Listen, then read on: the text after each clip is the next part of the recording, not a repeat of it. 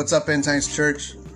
Welcome to part three of Who Were the Nicolaitans.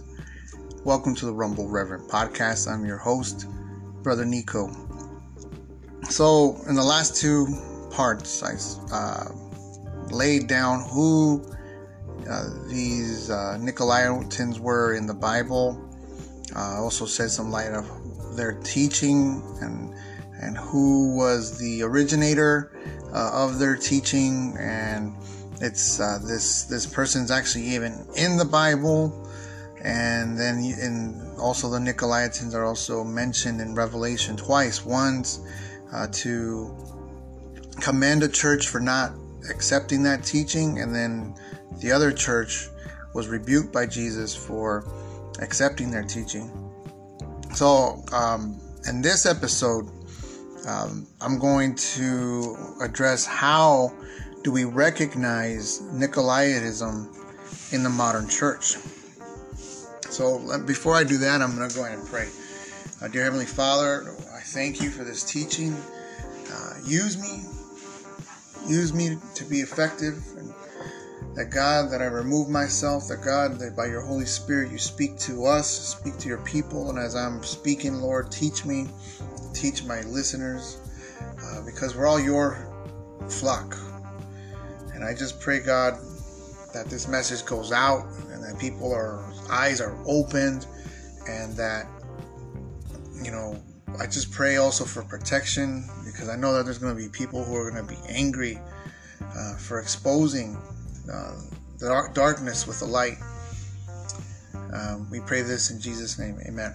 So there are church leaders who seek a truce with the world under the guise of inclusiveness and compromise.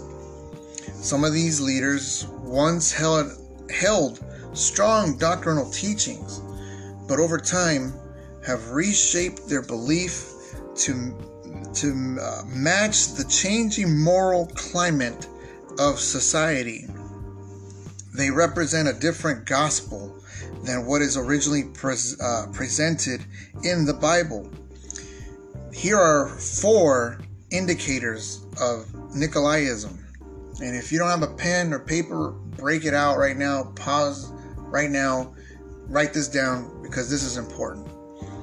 Number one, there is no emphasis on holy living and separation from the world. Nicolaism dresses itself in inclusiveness, accepting everyone regardless of their lifestyle choices. It does away with sin and repentance. Um, I, as I'm reading that, I, I, man, there's so many people that came to my mind. Uh, I know that uh, Oprah Winfrey is somebody who uh, teaches this. Um, I know that a lot of false teachers that are on TV uh, teach this. Very many popular preachers teach this. Um, and there's a lot of even other denominations, Christian denominations, have uh, began to do this uh, and and come together and oh, we're all Christians because we all believe in Jesus, right? But uh, does away with holy living and separation from the world, and also and, and it includes everybody. You know, it's the what, what we know now the seeker-friendly church, right? And, and that's a bad thing because uh, you know they want to sacrifice the few, the remnant who actually are there to go to church and entertain the goats rather than feed the sheep. Number two, there's no emphasis on the doctrinal teaching of the Bible. Nicolaitism disguises itself as progressiveness, dismissing much of the Bible as to uh, as being too restrictive and exclusive of other people's beliefs. Instead of being a guide of absolute truth, they use the Bible merely as a reference. And do you not see that now? I know that there's some of my listeners who do see that and who are shaking their head like, yeah, I see this. The Lord has already opened some of your eyes. But now the Lord wants to teach you how it, how how this how the Bible applies to this, and how God hates this, and that if we're a part of churches that that are doing this, we should probably think about leaving or talking to our pastor about it and see what they say. And I mean, as, uh, as the Spirit leads, if the Spirit leads you to leave to go somewhere else, then go. I'm not telling you to leave your church. I'm not against that. It's, it's really, you got to take this up in prayer and pray until the Lord answers and shows you. So, um, so number two was that they disguise themselves as progressive Christians and that the doctrinal teachings of the Bible are too restrictive because they exclude so many people. The, the Bible is used as a reference for illustrations and motivational sermons and uh, inspirational ideas and principles to build marriages and businesses and etc. Uh, they align the uh, excuse me they allege the bible is never to be used to judge or to imply uh, anyone else is wrong for any reason. Now haven't you seen that online? If you get into you know somebody posts up something and they disagree or they talk about their favorite you know tv evangelist you know they they they or if they talk about a certain group of people who are in sin and you know they they tell you no you don't judge them you know jesus said not to judge yeah they they they love to use matthew 7 1 but they don't read the rest of the chapter and and and know that jesus was talking about hypocrisy and if Christians are not practicing in that sin, then they're not hypocrites. And they're not judging you, they're just warning you. In fact, I was just watching a video clip from Voddie Baucham and he was talking about that love sometimes doesn't appear like love. If my kids are in the street and there's a car coming, I'm not going to say, my dear daughter, please come off the street. I'll be like, hey, get out of the street! Out of love. Basic biblical teachings are not known by younger Christians, and they're told these basic biblical teachings are optional. This is what's being taught in these lukewarm ch- uh, churches. Doctrine is replaced with social action and social justice, and in an attempt to appeal to a massive audience, making them feel better about themselves.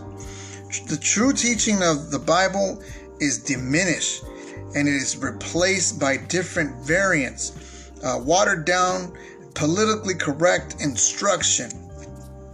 This is what number two is. This is, I mean, they, they take doctrine and make it into like civil rights and being socially active. And not, not that any of those things are bad, but that's not the gospel.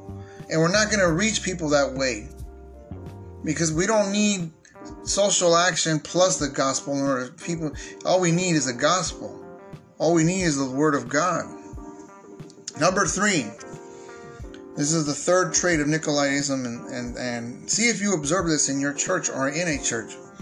Number three, there's no emphasis on the absolute truth or absolute biblical authority. It dresses itself as being open minded. It cries it must it, it cries it's unjust and unfair to assert that beliefs alone are the absolute foundation of truth. Evangelicals do not believe in absolute truth more than half. There's a statistic out there that a lot of evangelical Christians uh, do not believe in absolute truth. Ask anyone under the age of 25, young Christians, they do not adhere to the absolute truth or biblical authority. That's why we're seeing so many of these kids who are still on drugs and alcohol and all that. There was one time I went to a a men's camp. Uh, I think this was like in 2017. I got invited and I went, and I was the only one of my group that went. I, I guess I didn't want to be rude, so I went one thing I've never been to a men's camp like this, and I hope I never do. I mean, they were, you know, they were drinking alcohol. I saw some of these people that I had seen in my own church doing that and smoking cigars and uh, heard some people cussing. Um, yeah, they would have teachings and they do a little bit, but the rest of the time, most of the time, there was not a lot of Christian activity or Bible study going on there. I felt a little out of place. So when you go to when if if activities like that are happening at church where you know they're just playing games or they're just or even to the point where they're drinking alcohol at a function a church function and they're and jesus and the bible are just a, a side note an, an asterisk to the to the three day event then that's not a place you want to be number four uh, no exclusionary belief that christ alone is the way to heaven. Modern Nicolaism dresses itself in tolerance, asserting that everyone has a place of the truth, or excuse me, everyone has a piece of the truth. Don't they teach that? You know, this whole um, one world religion that they're trying to force down our throat. It levels the playing field by making Christianity a, a truth among truths Nicolaism leads to the universalism, which is the belief that everyone, everything, even including Satan, will be ultimately reconciled to God. I can think of a few religious religions and beliefs that teach that. I can think of some people that come to mind that teach that on TV and on church. And some of these people have huge followings it doesn't make any sense to me. Nicolaism teaches that there are many roads that lead to the same eventual destination and that every person should find their own way. Declaring Christ is the only way is intolerant in Nicolaism. Unintelligent and make and is nonsense. That's what they teach. Yet when you read John 14 6, the Lord Himself said that He was the way, the truth, and the life, and that no one can come to the Father but through Him. He is the way and the truth and the life. There is no other way to heaven. He is the only way. If embraced, Nicolaitanism produces powerless, weakened version of Christianity where sin is tolerated, separation is ignored, and the need for ongoing repentance is disregarded. Uh, let's go to Revelation chapter 2, verse 7. Revelation 2 7, uh, the word says, He who has an ear, let him hear what the Spirit says to the churches. To him who overcomes, I will give to eat from the tree of life, which is in the midst of, of the paradise of God. He who has an ear, let him hear, echoes Jesus, warning to his hearers at the end of the parable of the sower, which is in Matthew chapter 13, verse 9. Most likely, him who overcomes refers to faithful and obedient believers. In this context, failure to overcome means losing spiritual rewards not losing salvation. Adam and Eve were driven out of the Garden of Eden so they could not eat of the tree of life and thereby live their lives in sin forever. The tree of life in view here will be in the new heavens and earth, which is God's paradise. And not only that, He'll give that to us. And once we're cleansed and we're removed from all this sin, we can now live forever in righteousness and holiness and in and in relationship with our God the way that it was intended. This is proper doctrine. This right here is proper teaching. And, and, and even then, the Lord sweetens the pot by saying, if you do this and if you listen to this, I'll give you eternal life and you'll be in paradise with God. Not everyone who has ear to ear what the Spirit says unto the churches the call of every Christian is to overcome. Overcome in the Greek is nikao, which means a victor, a champion, or one who possesses superiority to conquer, to defeat, to master, to overcome, to overwhelm, to surpass, or to be victorious. This is God's call to every single believer to conquer yourself, to conquer your backward ways, to conquer your environment, to conquer the devil, to conquer negative thoughts, and to conquer false teachings. In Romans chapter 8, verse 37, the word says, Yet in all these things we are more than conquerors through him who loved us. Verse 38 says, For I am persuaded that neither death, nor life, nor angels, nor principalities, nor powers, nor things present, nor things to come, nor height, nor depth, nor any other created thing shall be able to separate us from the love of God which is in Christ Jesus our Lord. Amen. Amen to that. So, once again, God's call to every single believer is to conquer yourself. This is contrary to the teachings of Nicolaism. Um, Nicolaism says to not conquer yourself, to compromise, but to conquer yourself is to deny yourself. Deny yourself the legitimate pleasures of this world. To conquer your backward ways, to repent from your sins, to conquer your environment. To, if you're in an environment that's hostile towards you, uh, for example, you know, for example, if if you hang if you're hanging out with drug addicts, maybe you want to conquer that and move away and get away away from people who are drug addicted, for example, and get into an environment where people are not drug addicted and they'll encourage you to do better.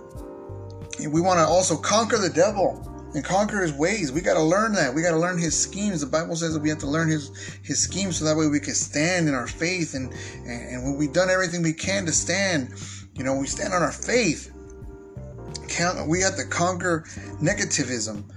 You know, uh, negative thoughts will will ruin you. You know, the Bible says that we should have positive thoughts. That things are praiseworthy and things are good, uh, rapport, things uh, excellent. Put your mind on those things, and also to conquer false teachings. We're taught that we're supposed to uh, mark and expose and warn people about false teachings. And so, and this is what this podcast is doing here today. And I hope that my listeners will do the same. That search the scriptures, ask the Lord to show you if this is true, if this is really happening. I've already asked and, and I see it. The Lord has shown me and He's opened my eyes. You know, and, and, and it just seems to keep getting worse. And it just keeps to keep spreading more and more and more and it needs to stop. And how is it going to stop? How are, how are our brethren ever going to know that this needs to stop if there isn't anybody who's brave enough to stand up and say, hey, this isn't right. Even though we've been doing this this way for hundreds of years or whatever, how long, we need to stop doing the traditions of men and we need to start doing things God's way. In Ecclesiastes, uh, it says, wherever where the word of a king is, there is power in these churches that uh, teach compromise, the word of the king is not there. There is no power there. But in a church that obeys the word of God and, and teaches righteousness and holiness and denying yourself and picking up your cross and suffering and having joy uh, even while in your hardest trials and uh, and praising the Lord and and living a lifestyle of repentance and know obeying God. Those are doctrinal truths. Those are foundational truths. That's that's that's what should be mainstream. But yet mainstream modern church teachings that is not it. It's all this compromise, tolerance, acceptance, uh, uh, and it's not good. It, it creates weak and powerless Christians, false believers. We don't want that we should not only be concerned for our own for our salvation, but also for the salvation of others. We shouldn't be so selfish. Don't forget of where you came from. Don't be so puffed up and think that you're so you're such a good person now because you're Christian. Like no, it was because of your sin that God had to save you. It was because you were so messed up that God had to save you. You should be you should not be proud to be Christian. You should be humbled to be Christian because the Lord resists the proud and he exalts the humble. Let's um, so let's pray. Dear Heavenly Father, we praise you, God, and we thank you for that you want us to know you and you want us to know your teachings and you want us to believe in you and to believe and, and to worship you in the spirit and in truth. Father, I just pray if we have compromised in any way, if we've done, if we, if any of this teaching has crept into us, Lord, I pray in Jesus' name that we reject it, and we totally reject it, and that we repent, and not only that, but that we would tell others. And I pray that others, that God, that you would open their eyes and show them that that this teaching has crept in, that they need to stop. We pray these things in Jesus' name. Amen.